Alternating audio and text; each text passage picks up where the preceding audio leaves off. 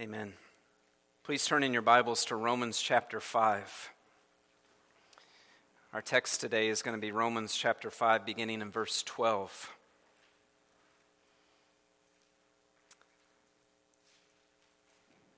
The world tries to get us to find our identity in what we do, in our political affiliations, or even maybe the color of our skin.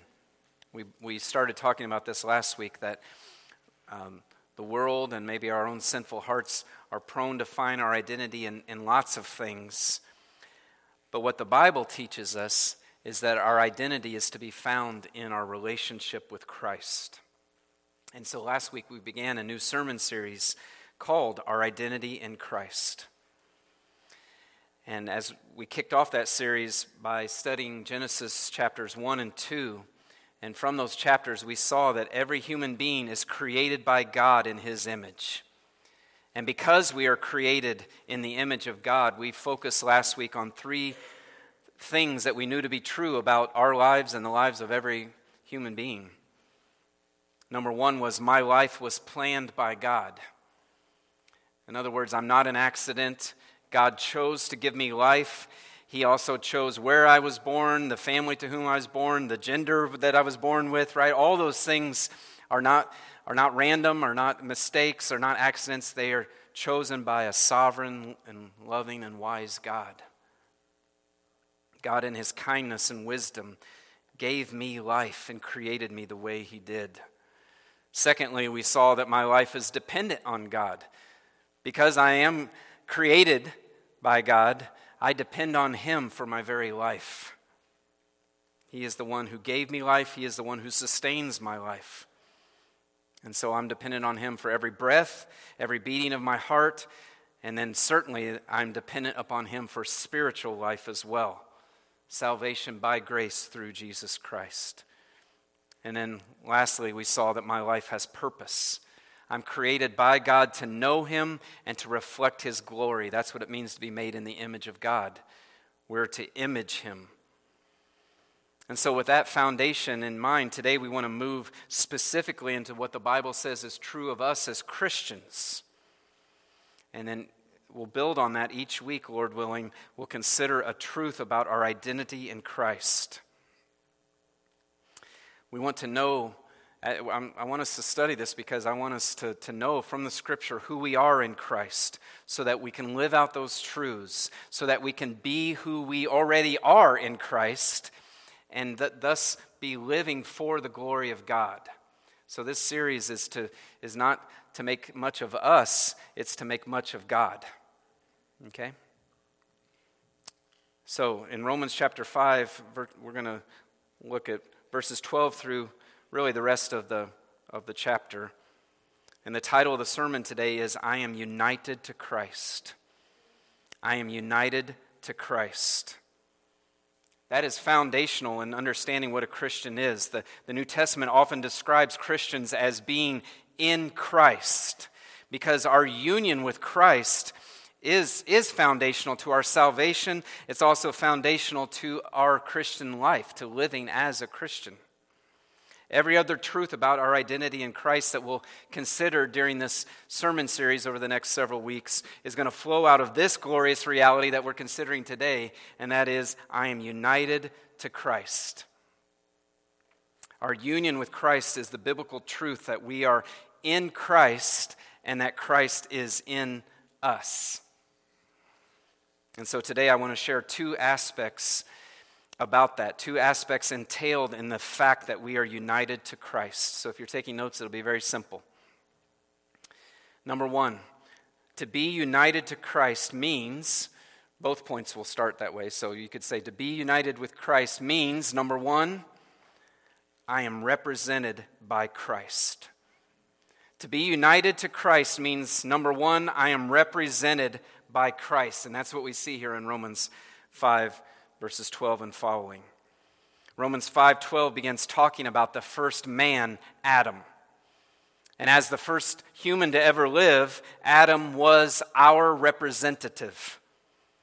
And so, if you want to use that same kind of language, we could say by nature we are all in Adam. And as we saw last week, Adam had the privilege of living in and caring for the Garden of Eden. Remember, that was one way he was to image God, was to, to, to be fruitful and multiply, to tend the garden, keep it. God gave Adam and, and, and also then in that Eve a command that he was not to eat from the tree of the knowledge, they were not to eat from the tree of the knowledge of good and evil. But Genesis 3 records that Adam and Eve disobeyed. They did, in fact, eat from that tree that they were told not to eat. And so they sinned against God. And Romans 5:12 then explains the results of Adam's sin. Remember Adam is our representative. He is uh, every human's representative by nature. So look with me at Romans 5:12. Therefore, just as sin came into the world through one man, and death through sin, and so death spread to all men because all sinned. So you see that it says a de- a sin came into the world through one man. That's Adam, right? That one man there is Adam. Sin came into the world through Adam, and with it, death spread to all men because all sinned. Look at how that verse ends. Be all sinned. That's important because that verb there, uh, sinned, the tense of it is called the aorist tense, which means this verse is saying that people have sinned, all people have sinned at a particular moment in the past. So in other words, Romans 5:12 is not saying uh, all people are sinners, all people commit sin. It's not saying that. The Bible says that, right? In, other, in Romans 3 and other places. But what Romans 5:12 is focusing on is all people have sinned at a particular moment in the past. That moment in time when Adam disobeyed God, the Bible says we all sinned at that time. You say, well, how can that be? I wasn't even around then, right? Well, it's because God appointed Adam as our head, or as we could say, as our representative of the human race. That meant Adam stood for all humans. Every person would be accounted either just or sinful on the basis of Adam's obedience or disobedience of God's command. Therefore, verse 12 explains that when Adam sinned by disobeying God in the Garden of Eden, we all then were counted sinners. It's as if we all sinned because Adam, our representative, sinned against God. And so that automatically meant we're all guilty before God. And so the Bible says when Adam sinned, we all sinned.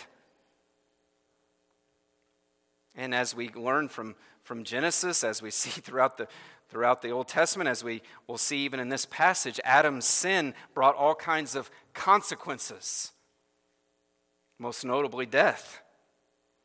Right? That's what God had warned Adam about. On the day you eat of that the tree, you will surely die. Humans were originally created to live forever in perfect fellowship with God, but the wages of sin is death. And the day Adam sinned, he did die spiritually, he was separated from God. And he hid from God and was eventually kicked out of the garden. And his sin also resulted in physical death. God was merciful in that he didn't strike him dead right in that moment, but Adam started to die physically. His body began the process of dying. He began to age. He, he began getting sick, and, and eventually he did die because the punishment for sin is death. And it wasn't just Adam who died. Because all are counted guilty in Adam, verse 12 says, Death spread to all men. In other words, death spread to all mankind. And again, that originally was not how God created uh, humans to be. But once Adam sinned, now death has entered into the world. And now all have sinned and all die.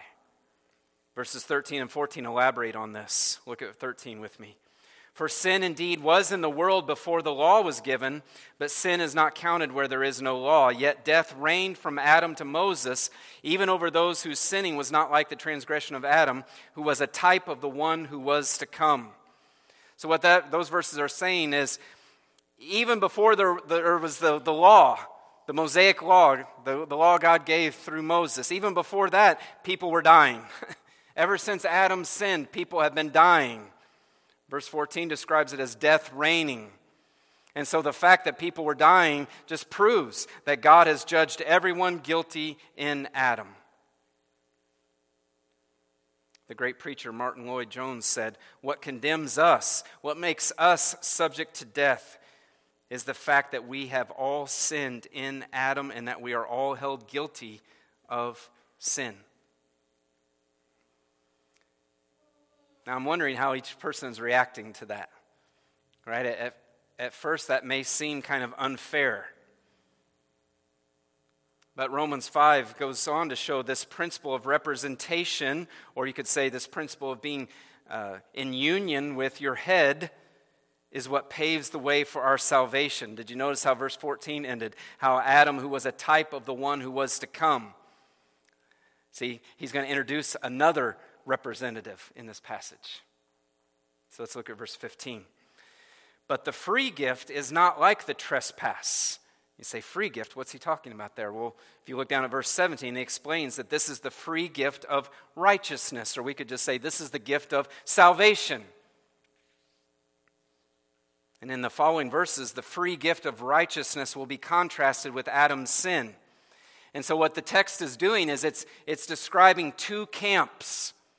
Because verse 15 goes on to introduce this second representative, and, and now is going to contrast that second representative with Adam. And of course, that second representative is the man, Jesus Christ. Look with me at the rest of verse 15. For if many died through one man's trespass, much more have the grace of God and the free gift by that grace of that one man, Jesus Christ, abounded for many. So, like Adam, Jesus Christ became the representative of a large group of people. In fact, if you look at another New Testament passage, 1 Corinthians 15, it calls Christ the second Adam. Just like Adam, Christ's action, just like Adam, Christ is representative. And so, therefore, just like Adam, Christ's actions are going to result in consequences of all those for whom he represents. Or we could say, consequences for all those who are united to him. So look with me then at verse 16, because verse 16 contrasts the results brought by, remember, we're talking about two camps Adam and Christ. And so, what verse 16 is going to start doing is contrasting the results that each representative brought to their respective camps. Okay? Verse 16. The free gift is not like the result of that one man's sin, right? Adam. For the judgment following one trespass brought condemnation, being declared guilty. But the free gift following many trespasses, brought justification, being declared righteous. For if because of one man's trespass, verse 17, death reigned through that one man, much more will those who receive the abundance of grace and the free gift of righteousness reign in life through the one man, Jesus Christ. So, again, we're talking about two camps. We're talking about two uh, results to consequences. And you look at Adam's consequences and you have to say, those were powerful, those were destructive to all those he represented. Which, again, who does he represent? Every single person who's born, right? And look at how powerful and destructive those results are. Now, every person is born with a sin nature. Now, every person is born separated from God. Now, every person is born in a body that's going to die. And if they die, then still in their sins, they'll be separated from God forever in, in judgment. So, yes, Adam's consequences were powerful, they were destructive to all those he represented. But what's beautiful about this contrast is he's saying, as powerful and destructive as Adam's consequences are, how much more powerful and glorious are the consequences that Christ brings to those he represents.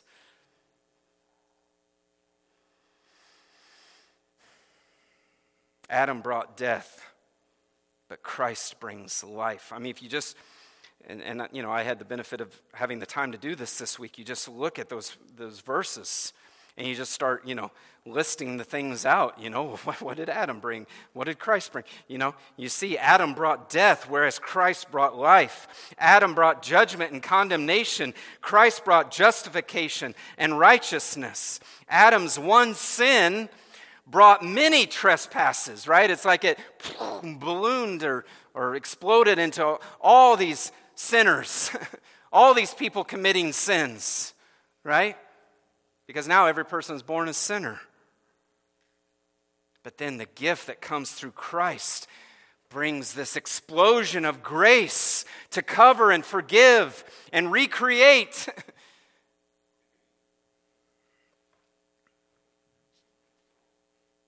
now, verses 18 and 19 describe how Christ brought such wonderful results to his people, right? It's like we've already kind of gotten a sneak peek at the results. Well, how did this happen? How was, we, we, we know Adam's story right? We know how he brought these results. He sinned against God, and he was our representative. Well, how did Christ bring such glorious results? How did he bring such results for good? Forgiveness and, and, and justification and righteousness and salvation. Well, verses 18 and 19 tell us. Therefore, as one trespass, Adam's sin, led to condemnation for all men, so, one act of righteousness, talking about Christ's life and death, leads to justification and life for all men. For as by the one man's disobedience the many were made sinners, so by the one man's obedience the many will be made righteous. And we'll just finish off the, the, the chapter. Now, the law came in to increase the trespass right? Because he was talking about this was all happening even before Moses got the law. Now that the law comes in, that just that just exasperates how, how sinful we are. Now the law came in to increase the trespass, but where sin increased, grace abounded all the more. Don't you love that? Grace abounded all the more. Even though this was so destructive, and, and so devastating and, and, in that sense, powerful, Christ's work of restoration is even more powerful.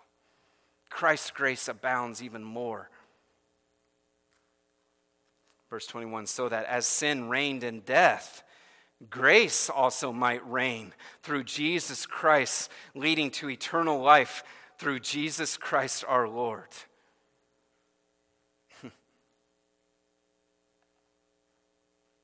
Grace also might reign through righteousness, leading to eternal life through Jesus Christ our Lord. What did we sing? All I know is grace. I'd rather live under the reign of grace, wouldn't you, than the reign of death. Whereas Adam, again, continuing this contrast, whereas Adam sinned by disobeying God, Jesus obeyed God the Father perfectly, right? What did Jesus do? Well, for one, he left the glories of heaven, he became a man, and then as that man, he lived a sinless life as a man under God's law. And Jesus obeyed the Father's plan for his life by willingly dying on the cross as a substitute for his people. Remember what Philippians 2 says? He became obedient even to death on a cross. So he was obedient all the way up to the end. And his, his final act of obedience was being that uh, suffering and dying in the place of sinners like us. And so, again, this passage just looks at that as, as one great act of obedience. Christ's life and death here is, is spoken of as one great cumulative act of obedience. And this one great act of obedience brings eternal life and righteousness to all who are united to Christ through faith because we know his, his, his act of obedience, that even being obedient to the point of death, he died, and three days later he rose again, showing that he uh, brought salvation and would bring resurrection to all who are united to him. So we see such a clear contrast, don't we? Adam's disobedience brought judgment and death to all whom he represented. Or we could say, Adam's disobedience brings sin and death to all who are re- represented by him, which again is everyone by nature. Christ's obedience brings righteousness and eternal life to all who are to all those he represents. You say, well, who's that? It's to all those who have believed in his name. Okay? Just as our union with Adam brought condemnation and death, all who are united to Christ by faith, through faith, by God's grace, are given justification and eternal life. God declares us righteous on the grounds of Christ's perfect obedience imputed to us. So, again, it's a matter of representation. Being in Adam brings us death, but being in Christ gives us life. Being represented by Adam makes you guilty and headed for judgment, but being represented by Christ means that God saves you by his grace. So, who represents you makes all the difference in the world. Who represents you matters for eternity. And so, the, the question we have to ask ourselves at this point, right, having laid out the two camps, is which camp are you in? Or to say it in this language, who is representing you right now? None of us choose Adam. We're all born with Adam already as the default representative. But by God's grace, have you placed your faith in Christ? Is Christ now your representative?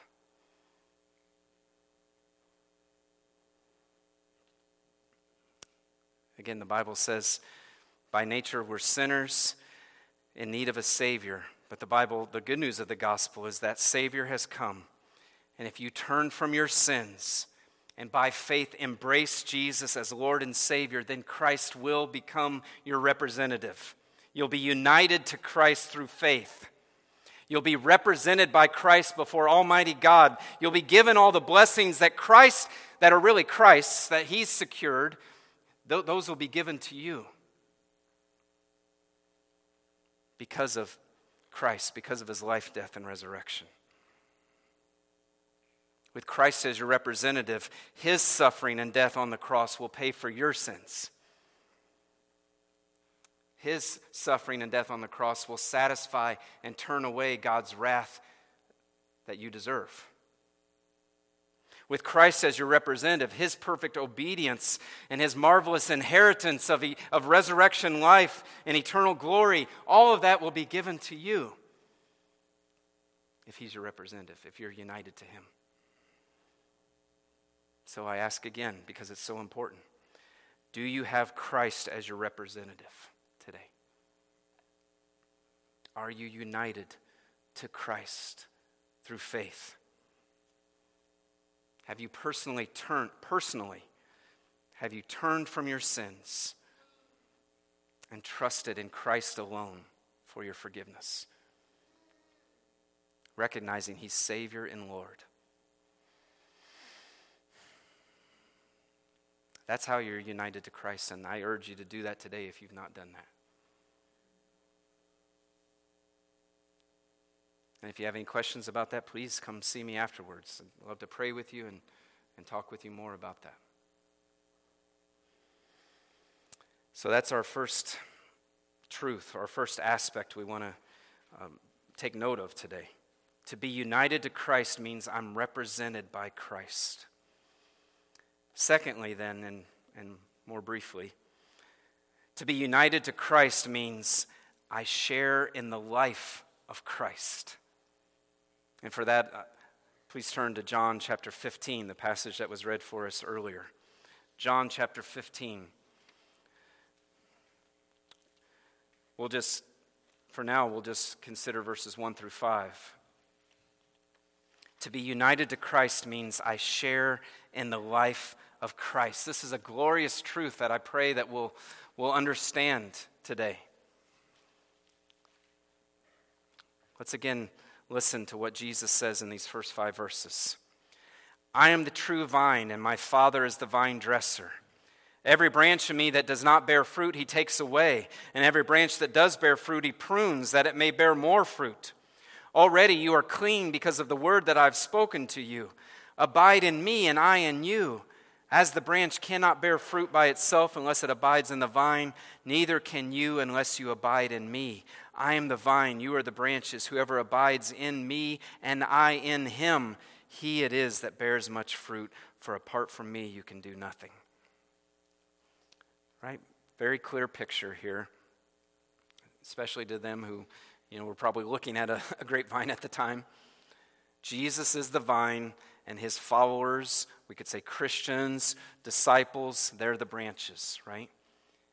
And so the, the, the, the truth that's so clearly being taught here is well, the vine is the source of life. The vine is what gives life to the branches. Life giving sap flows from the vine to the branches. And that's what enables the branches then to be alive and to, and to bear fruit, right? And so Jesus is that vine. He is the only source of life. He is the only source of spiritual life, of new life, of eternal life. And again, because of Adam, because we're all born dead uh, we're all born as sinners. We're all, the Bible says we're also all born dead in our sins. We're all born without spiritual life. And so we need new life. And because of uh, Christ's life and, and death and resurrection, all who are united to him through faith are, like we said, forgiven of their sins and they're given that new life. It's like you're grafted into Christ. And now his life is flowing to you and through you. And so, continuing with that picture, just as the branch shares in the life and nourishment of the vine, this tells us something important about our Christian life. As believers, we share in the life of Christ. Because now the Spirit of Christ is in us through the indwelling Holy Spirit. Remember, God exists in Father, Son, and Spirit. God the Son became a man, lived, died, rose again in a glorified body. So Jesus, in his glorified body, is now at the Father's right hand because 40 days after his resurrection, he ascended to the, to the Father's right hand where he's reigning. He's going to come again in bodily form, but that's where Jesus is right now. But remember, he said, It'll be better for you. He, told, he was telling his disciples in the chapter right before this, John 14, It'll be better for you if I go away because then I'll send the Spirit. And that's exactly what he did. He did what he promised, right? The, the risen and exalted Christ in Acts 2 sent his Spirit to his people, to believers. And so now, so now every person whom God saves, every person who's united to Christ, is given the Holy Spirit. And so through this indwelling Spirit, Christ dwells in us. New Testament teaches this several places.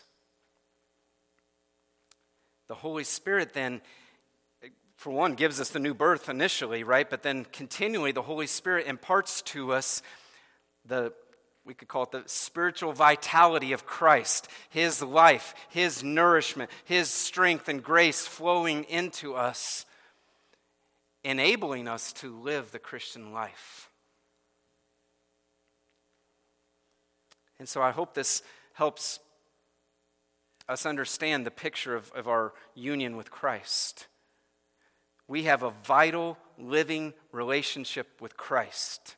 Yes, Jesus is our representative. Praise God. But Jesus is not just some distant representative, kind of like we think of, of Congre- our congressman or woman, right? Yeah, they represent me. They don't even really know me, right? No, Jesus is not like that. Jesus knows us intimately. Jesus is near us, so near, in fact, he lives in us by his Spirit.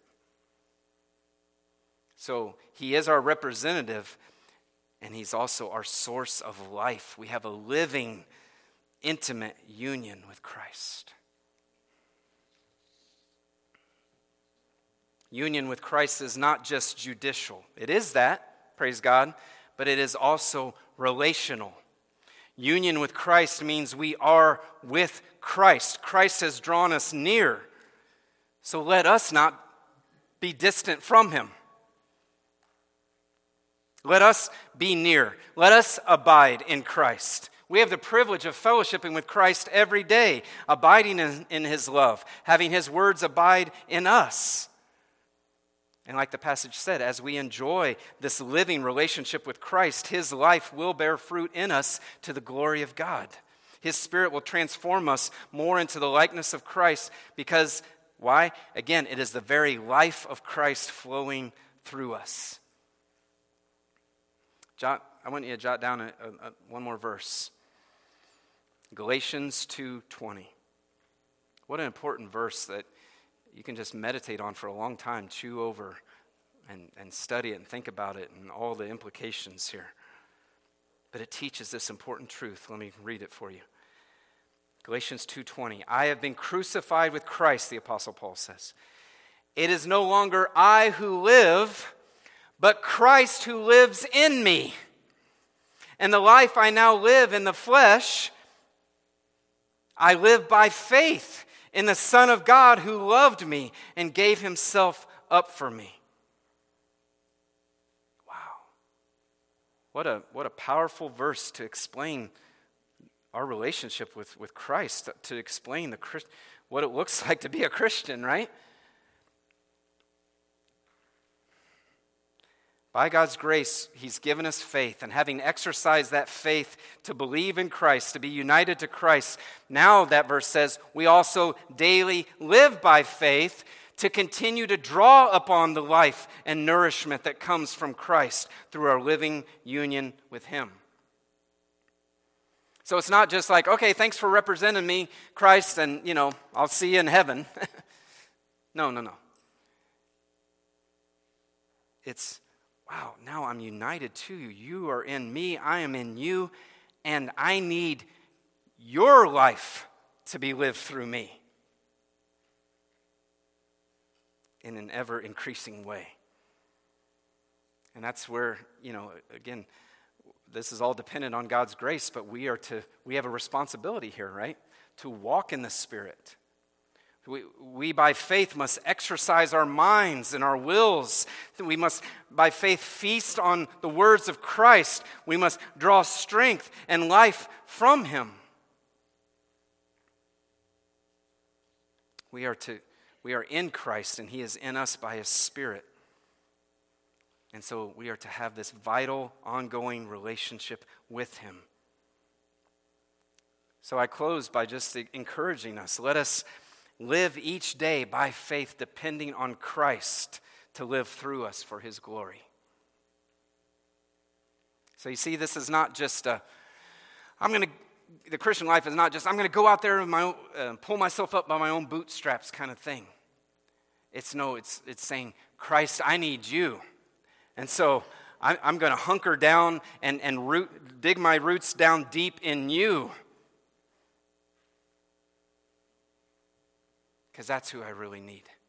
It's your life that I desperately need. Jesus, I need your word to feed my soul. Jesus, I need your love to flow through me for my family, for my coworkers, for even those that I might consider my enemies. Jesus, I need your compassion for the lost. Jesus, I need your strength to die to self and to serve those around me. Jesus, I need your grace to flee temptation and pursue holiness. So I, I kind of have three just closing applications, and that was the first one. Let us live each day by faith, depending on Christ to live through us for his glory. Secondly, then, let us live in peace and assurance, knowing that Christ is our representative. And let us always rejoice in that truth that so we know that we're forgiven when we do fall short. We know we're forgiven when we continue to struggle with sin. We know that we're accepted and loved by God.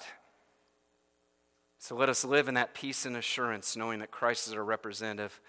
And then finally, let us live in joyful fellowship with Christ, with whom we share this living, eternal union. Again, I was just reminded this week of that really kind of simple but yet profound truth Christ is in us.